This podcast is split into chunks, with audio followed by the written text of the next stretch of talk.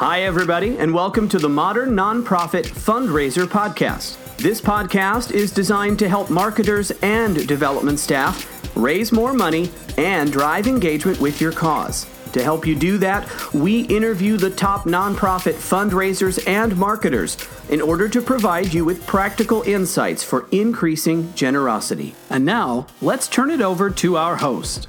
Hey, everybody, this is Gabe Cooper with the Modern Fundraiser Podcast. So glad you could join us today. Uh, today, I'm so excited to have Carter Crockett on the podcast. Carter lives in San Diego. He works with some amazing startups and nonprofits to help people scale through great storytelling, culture building, and marketing strategies. Uh, he's a fractional CEO, kind of a or CMO, and kind of a marketing genius. He also has an interesting background um, kind of as former director of uh, the Center for Entrepreneurial Leadership at Gordon College, uh, has his PhD from Robert Gordon in Aberdeen, Scotland. So just a, a, breath of great knowledge. So Carter, thanks so much for joining us. Oh, it's my pleasure. Thanks for having me on the show. Yeah, absolutely. So I'd love to hear, and I know our listeners would too, just a little bit about what you're up to now and and how you're helping startups and nonprofits. Yeah, uh, I was born and raised in Southern California, and um, had a, a, good 20 plus year journey as an entrepreneur, both as an academic and as a practitioner. And the last five have been as an academic at Gordon College, where I was the founding director of a center for entrepreneurship. But I just missed, uh, I missed the struggle of hmm. starting and running startups. And so uh, resigned there recently, moved back home to San Diego. And it's in this context that I'm helping startups, not in an academic sense through classrooms or through um, programs, but really by joining the team where I can as a as a uh, a chief marketing officer or a strategic advisor, um, mentoring uh, quite a few here in the emerging startup ecosystem of San Diego. That's amazing. What's the startup scene look like in San Diego?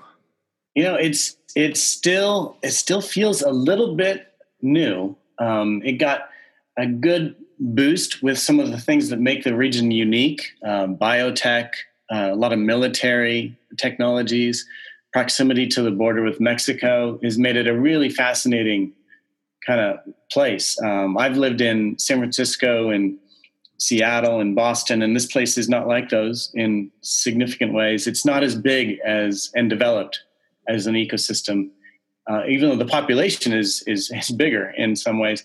Um, startups still they're still trying to develop a platform where they can be launched outside of particular fields like biotech and particular technologies like those offered by Qualcomm, the big the big giant corporation in town. Yeah.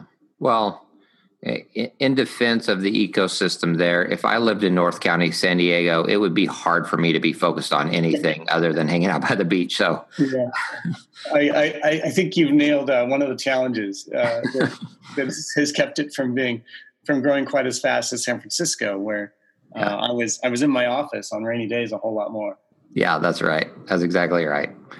Well, I kind of want to jump into some of the stuff that you've done in your academic work. Before uh, Gordon, you worked on your PhD in Scotland, which is an amazing place to work on a PhD. Um, I know you spent a lot of time studying there, kind of these old principles, looking at Greek philosophers, looking at what it meant to be virtuous. And obviously, the idea of being virtuous is a subject close to both of our hearts. Um, I'd love to hear you talk a little bit about uh, your research there and, and kind of how you think it applies today? Yeah. Um, so I I didn't understand that I was an entrepreneur until well after I graduated from college as an undergrad, and until a, a, number of years of working at Microsoft, I kept gravitating towards the riskier parts of the company. And so when I when I had a chance to actually help some investors write a plan and launch it, um, I felt like I came into my own at 27 and, and really kind of tapped into something that was the most exciting part of being in business, uh, as far as I could tell, that you could actually create the mission, craft the culture, invite everybody to play, and and do something truly noble with a company or a nonprofit. And uh, so I had the chance to do that, working with car dealers, um, transferring what they were doing in a physical auction setting into an online auction setting to trade vehicles in the Pacific Northwest. And after two years, was just fascinated by the power and the uh, excitement of creating something from scratch. Kind of been hooked on startups ever since. But after a couple years, I decided I needed to hand this company that we'd created to more uh, senior practiced hands that understood the industry. And so I, I went off to get a PhD in entrepreneurship. Um, mainly, it was driven by this idea that my professors hadn't really mentioned the concept as a, a viable career choice when I was a business major at a liberal arts school called Westmont in California. And so I uh, I thought I gotta I gotta fix that, and uh, I understand that to get a teaching job at one of the best schools in the country, you got to have a PhD. So I'll get one in entrepreneurship. And uh, about 30 years ago, people started getting PhDs in that subject, and at the time, the questions that I was chasing were really the moral, social implications of starting a venture. That was what I was losing sleep over and most concerned about. And those are the burning questions I wanted to chase. And I, I actually needed to leave America in order to chase them properly because at the time, the management schools really had a strong bias towards quantitative data sets and using those to answer more quantitative questions. Um, and that wasn't mine was definitely a qualitative research project so uh, thankfully the british system has a long tradition of theory building and i was able to find a supervisor that really mentored me for the three years i was there in scotland um, and one of the things that they do in a phd program the top ones is they say well you know what do you what's the burning question that's going to motivate you all these years? And i told him i wanted to find a uh, kind of a guiding framework for making moral decisions in a startup because it felt like it was pioneering territory without a roadmap and i wanted to create one or at least make it easier for the best founders to make the best decisions. Um, he said well that's great. You got to read everybody that's ever tried to do anything like that before you. And so uh, I quickly dove into not just the management scholars, but into philosophers, um, political philosophy, uh, moral philosophy, and long story short, found something in ancient Greece in the form of Aristotelian virtue that I felt was much more profound and um, had much more credibility than any newfangled system of moral philosophy I could come up with. And I'd been building on Aristotelian virtue effectively since that day. That's amazing. And it's it's funny that you stumbled into to something so old that yeah. that's profound that you could pull forward. I, in thinking about virtue and being virtuous, so flesh that out a little bit. What's that mean for you? Virtue represents not just uh, an antiquated word that doesn't get used very much in modern vernacular. It also represents something of a paradigm, a moral philosophy that is different and almost uh, an alternative to the ones that we're more used to hearing about, like utilitarianism or deontological thought. Um, and as a, as somebody in business, I I felt strongly that um, really winning, closing the deal, making the transaction, that was really what was motivating a whole lot of what I needed to do in order to perform, hit the quarterly targets, and uh, get promoted and proceed. And yet, it felt like it was just missing something. It felt like it was too shallow, too. It, it just wasn't rich or deep enough. And I think one of the reasons I ended up in ancient Greece is because I had to go pre I had to go before the Enlightenment thinkers, um, Bentham and Mills, the folks that established ideals like utilitarianism um, that I feel have really dominated the American capitalist experiment, um, where it's it's it really has become easier and easier to just assume that uh, that winning in short-term financial metrics was what mattered most when at my core, I knew there should be something deeper, better, um, bigger. And part of that was motivated by my faith, but what I was attracted to in Aristotelian virtue ethics is um, he wasn't using faith language, although it was very consistent with the values uh, and and faith that I had been exposed to as as a child. And so I I found in Aristotelian virtue a lot of power in underpinning I felt lifelong values that were going to be the most meaningful. And I, I love that idea. And I know um, you hear a lot about this idea of of common good. Obviously, it's it's been in vogue the last 15 years or so to think about sort of social impact or sometimes expressed as, as double bottom line, the idea that you can do well while doing good. Mm-hmm. And so have you been able to sort of integrate this idea of Aristotelian virtue into some of these new ideas of how do you how do you have a business that that culturally seeks to do good in the world? Yeah, I have. It's not been easy, uh, partially because what worked for the polis in ancient Greece uh, is very different than what you would assume worked here, and the language that was used was very different. And yet, um, I needed to kind of deconstruct the motives and methods of modern day business and deconstruct uh, the various components of a virtue paradigm, and then connect the two. Um, so I, I, am one of uh, a dozen or so scholars that's been going to conferences and writing articles on how what was relevant for uh, ancient Greece could prove profoundly powerful and helpful for guiding these new motives and a different set of methods for achieving something more like flourishing, less like winning um, in a modern business context. So it, it wasn't easy. Um, I often found I was needing to translate and kind of revive um, something that had been uh, buried uh, needed to be is like an archivist where you got to dig it out and dust it off and reassemble it in ways that you think are true to the original and yet still have profound power for modern day folks. And i think i have and yet it's still been a struggle. Um, and what i what my initial struggle was how do i write about this? How do i publish papers in the top journals and and do it as an academic? And I succeeded on some level in that regard, but I, I, I didn't find that that was actually going to make the difference that I wanted as a practitioner. So the first time I left academia um, after teaching at my alma mater for a few years was to create another company and to create a different type of company and to do it with two of my best friends and to do it in a unique setting. We moved to Rwanda, our three families, in order to create what's effectively the first consulting firm in the country, kind of a McKinsey for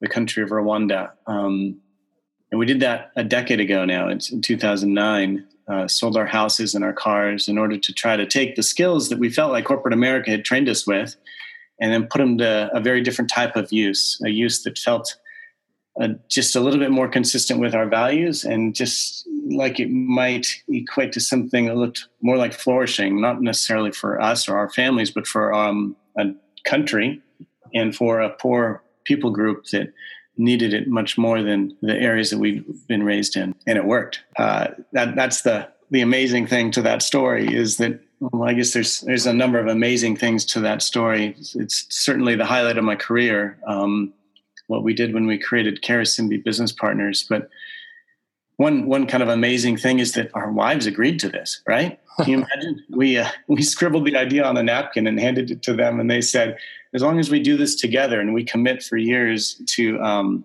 to give it a good shot, we're in.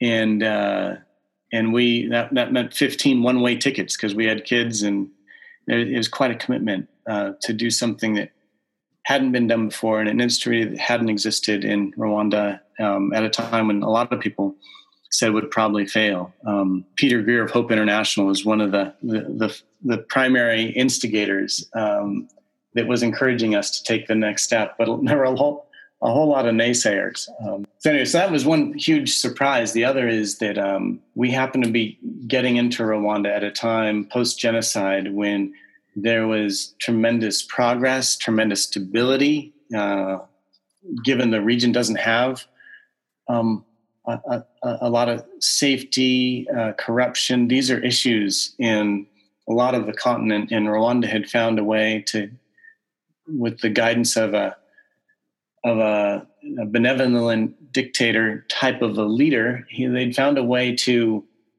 stabilize and become a welcoming place for business. And they opened, they welcomed us with uh, with open arms and introduced us to the companies there that they felt could use us most, the biggest and the smallest. And we've been there ever since. Um, every industry, every type of management problem, we've been addressing for the last decade. Um, so yeah, uh, it was uh, amazingly rewarding, and yet it looked um, terribly uh, tenuous. Um, probably the, the riskiest of risky startups you would ever want to launch, and yet it worked. And so that that is another uh, huge blessing we couldn't count on.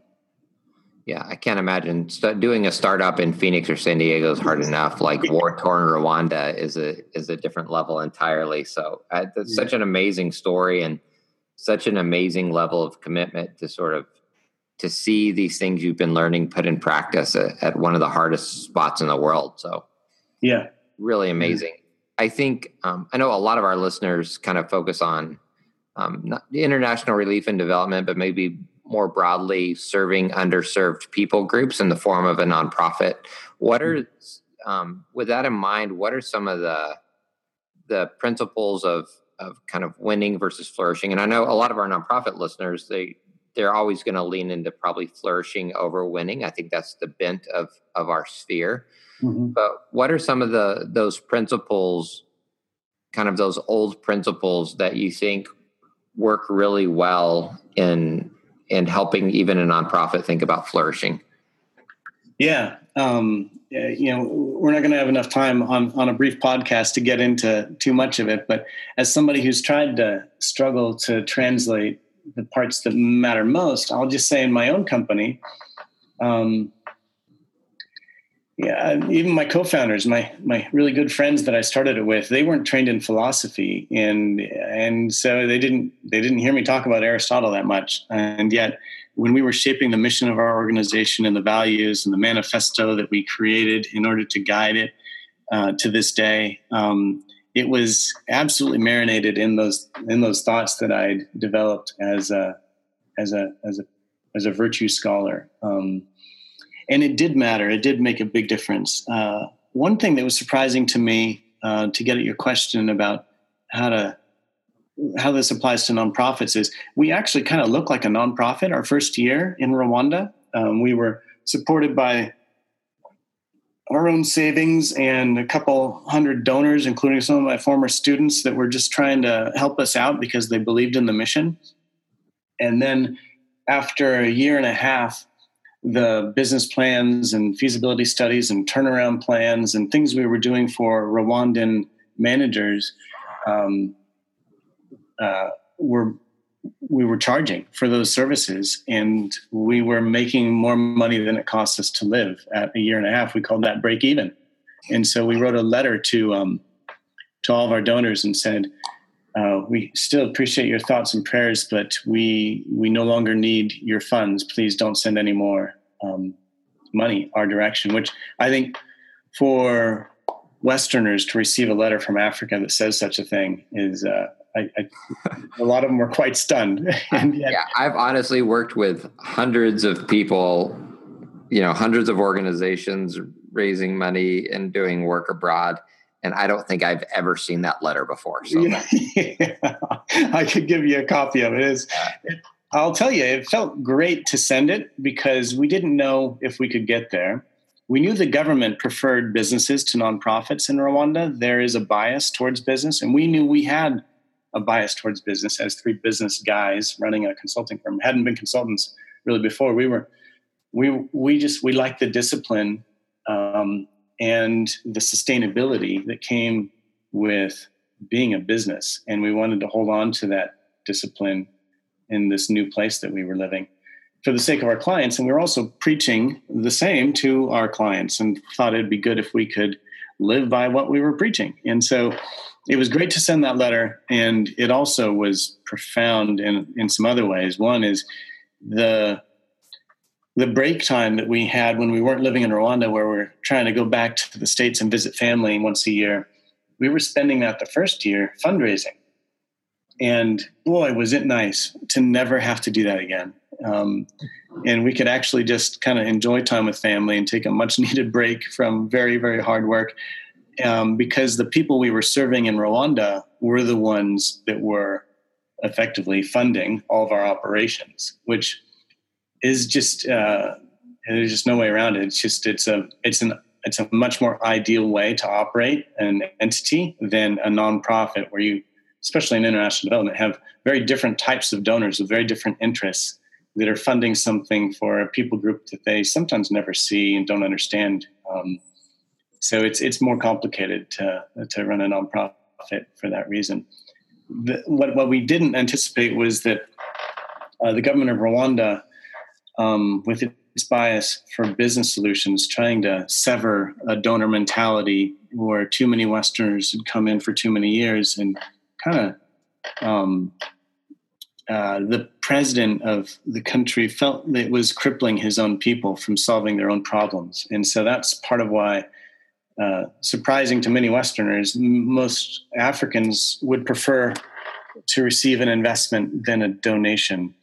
And that's largely due to the dignity attached with an investment that you do not get with a donation. Um, so our our preferred way of operating, um, the intent that we had to actually help a country flourish by helping its companies and measuring our success based on their success, that I felt was a virtuous pursuit. Um, and yes, it it did endear us to our initial donors, but more importantly, it endeared us to the clients that we moved there to serve um, and continue to serve to this day. Huh. Yeah.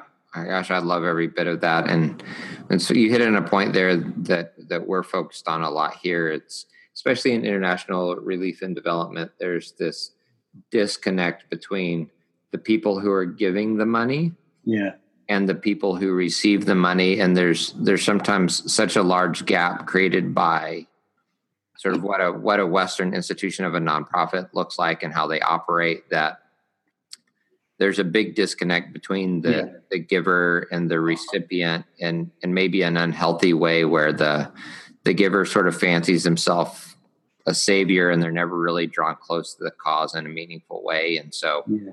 like one of the biggest struggles I think of modern nonprofits is actually how do you how do you shorten that gap, right? How do you how do you bring donors close? And so it's not a it's not an us and them and the donors and people we're serving but how are we all in this together? Which is which is sort of uh, it, it's one of those things that's in, imperative for nonprofits to solve i think over the next 10 years. So yep. it's a hard thing it is it is but and yet i i'm i'm hopeful because uh I've been working with lots of young people as a professor, and um, and I can see that the the difference between the nonprofit spheres and the business spheres is is crumbling. The walls between these silos is not as high as it used to be, and and younger people they don't they don't they don't buy the false dichotomy. They want impact and they want meaning and they also want some of the things that and those those have historically been associated with things like international development and nonprofits, and yet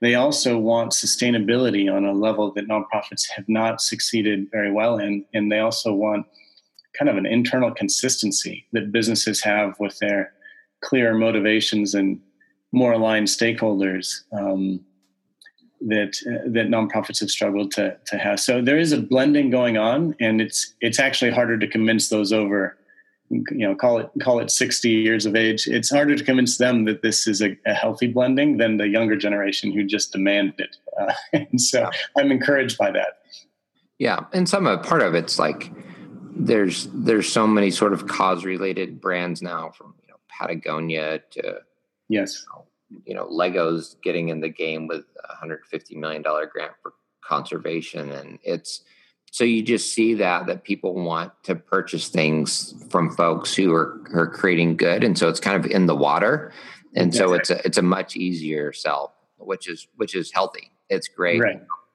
i don't think traditional forms on the corporate side or on the nonprofit side are always sometimes they do a great job of solving a problem but sometimes there's forms that are sort of new or halfway in between and and i think that's that's great progress yep Yeah. So increasingly, I I I'm really motivated by the mission. Um, by what is the true motivation, and whether it's a business or a nonprofit, um, what are they aiming at? Because that that really is the critical crux of the matter. And I like shaping that from the beginning because I think it's really hard to go into General Electric hundreds of years later and change the mission. But if I can talk to the Patagonia of tomorrow at a time when the founder's thinking about how to set it, that's that's where uh, Aristotle would say, "Well begun is half done," and it's it's a lot of it is in setting the motives and the direction well beyond what winning might look like into something that looks like flourishing. Um, that that's that's the way I begin to try to translate it, not only in my own company in Rwanda, but with those that I'm working with um, here in San Diego in non-philosophical terms. Yeah, I yeah, there's something amazing about that. Um, and I do I, I do feel like the trends are. It's been nice to see a lot of popular books and speakers that are. Um, I feel like they're they're pounding the same drum.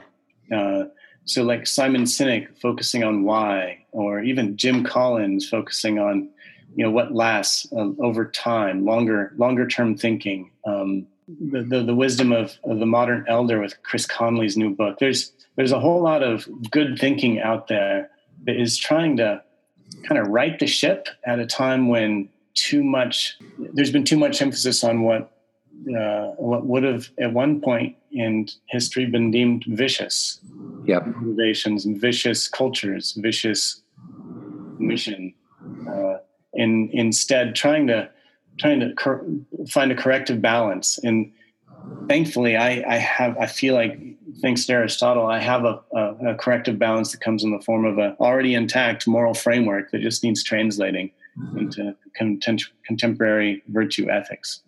Yeah, yeah, and I couldn't agree more. Uh, you know, I'm on one hand, I'm a dyed in the wool capitalist, but on the other hand, like um, self interest and winning without a framework of virtue underpinning it is mm-hmm. going to be a really dangerous thing. And so I think that that balance is critical. Yeah. Um, Okay, I want to kind of transition here a little bit because I know some of the work you're doing now with um, both nonprofits and, and, startups, startups that have a sort of an explicit social impact, especially.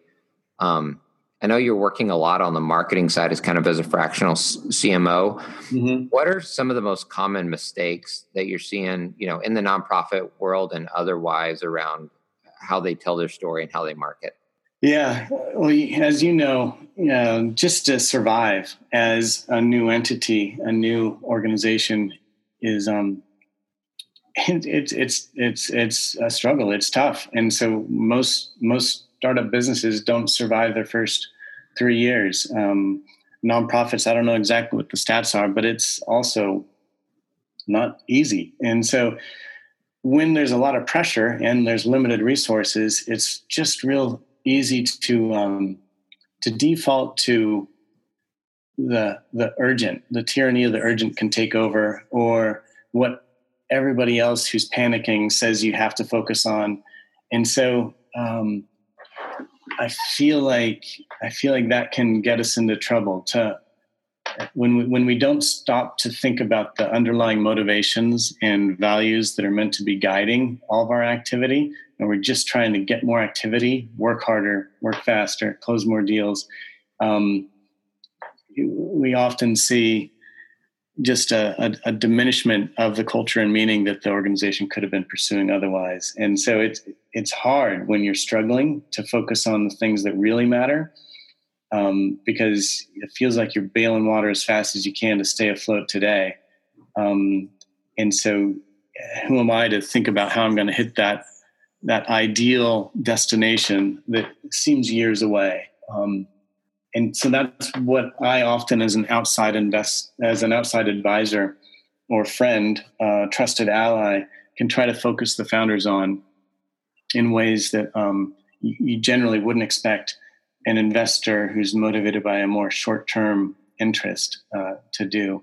And there is a there's a component of this that is really storytelling. What story do I tell myself about what we're in this for? What story do I tell my employees about what we're in this for? What story do we tell our clients about what we're in this for? And that's where that's where marketing is just storytelling. Um, storytelling has an implied promise attached to it, and I get to help the founders share that promise in a way that hopefully resonates and creates loyalty and trust and buy-in um, on a much deeper level than a mere transaction would accomplish. Yeah, I'm just uh, completely critical, like on both the the nonprofit and for-profit side, and and I think the ironic part of that is um, by by focusing on sort of your aspirational future and your big picture and being able to tell a story well around that both internally and externally mm-hmm. it actually it actually helps you win right i mean the, that's the funny part is you especially in our modern age the people who can do that well end up at the end of the day actually making more money and closing more deals and the, the transactional stuff actually comes on the heels of that as a result. And i think that gets a little bit lost in the mix. It's it's not just a touchy feely thing and you know kind of in in jim collins framework it is the it is the thing right? I mean that right. sort of solid culture and solid story is the thing that that makes you scale and have impact. And exactly so that, that gets lost. It is. And it's it's easy to let um, inertia and common sense and again the tyranny of the urgent bring you to that place i served on the board of a wonderful nonprofit called amira in new england um, creating residential and other um, aftercare services for women that are coming out of sex trafficking. Hmm. And I came in and joined the board a few years after it had begun. And yeah, it was it, was so easy as a nonprofit just to go, well, we don't have much money in our pockets, and so let's just let's just do the minimum because that's all we got here and hope for the best. And you just don't get excellence in uh, in that scenario. And I, I, feel like I feel like sometimes as uh, those that are leading nonprofits, we, we we feel like because it's a nonprofit, we shouldn't be aiming for excellence. But I I believe the the beneficiaries, in the case of Amira, the women, the survivors of sex trafficking, they deserve they deserve our very best. They do. They deserve the world's best. Um, and the employees want to be part of something that's excellent. And and we shouldn't let the resources guide the discussion.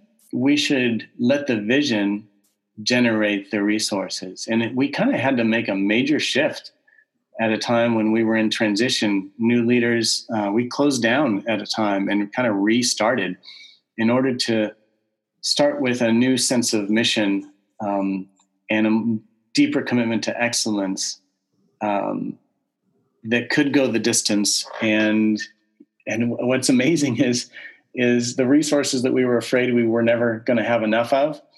Um, that problem started to go away when people saw that we were doing something really profound in the way of an Im- impact. Um, and whether you're a business or a nonprofit, I feel like aiming at the impact, not at the metrics uh, that uh, are effectively means to that impact. That's where we often get into trouble. Is we confuse the means and the end. And any organization that's just trying to uh, to measure its success based on the money or the fame or the market ranking that they're pursuing, uh, Aristotle would say, is on the path to becoming vicious. Um, that's that's not a that's a short term win that leads to long term failure. And what we should be looking at are the long term impact metrics. What's the true value and difference that we can make for people in Rwanda, for survivors of sex trafficking? Um, and we just treat those metrics, uh, the amount of money that comes in at the recent fundraiser, as means to a much deeper end that we continue to point to in all of our marketing and all of our hiring in everything that we do. Yeah, I, yeah, everything you said resonates with me. I think you know if at a less healthy nonprofit that becomes sort of the battle cry is like, you know, why do you have a crappy website? Well, yeah. we're a, we're a nonprofit. We're resource yeah. constrained, and from that, uh, from the marketing side all the way back to the program and execution side, that becomes yes fallback when when instead it should be the opposite. Like we're we are solving some of the world's most important problems and and the people that we're serving deserve excellence. Like if we care about people in rwanda or even if we care about art and music or whatever yeah. it is we care about it should it it demands excellence and we should let vision guide that like you said and and not the other way around. And i know that's a hard shift. I'm not it is. you know i've been at nonprofits. I know it's i know it's a it's easy to say and hard to do but oh my gosh, I think so many nonprofits would be well served kind of, you know, listening to what you just said and, and figuring out how to put into practice. Yeah. Yeah. It, it really is the David and Goliath thing. Um, it's hard to, it's hard to think bold when you're David, but those are the stories that we tend to remember and, um, and, and where the great impact actually comes from is, is those small and yet bold steps that we can take. Yeah. Wow. It's beautiful. Well, okay, Carter, it's been amazing having you on today. I think the stuff is is so helpful. I think people are going to love what you had to say, and so um, thank you so much for for taking a few minutes to to join us and participate. No, it's been a pleasure. It's been a pleasure. You know, it, you never know when you spend a few years uh, understanding an ancient moral philosophy, what what what what sense you're going to be able to make of it, or what difference it could make later. So, just the thought that it could help encourage some founders or leaders of organizations that are listening. Yeah, that that, that that'd be a, a real treat to know that that made a difference. Yeah, yeah. Well, I I fully expect Amazon to see a spike in in book sales after this podcast. So hopefully that's the case. Well, and and you you know, ever since I've uh, met you and knew the name of the organization that you are, are leading, I've been attracted to it, and now you, now you know a little more why. Yeah, that's perfect. That's awesome. All right, well, Carter, thanks so much, and uh, I really appreciate the time. My pleasure. Thank you, Gabe. To learn more or to subscribe to the Modern Nonprofit Fundraiser podcast, visit virtuouscrm.com.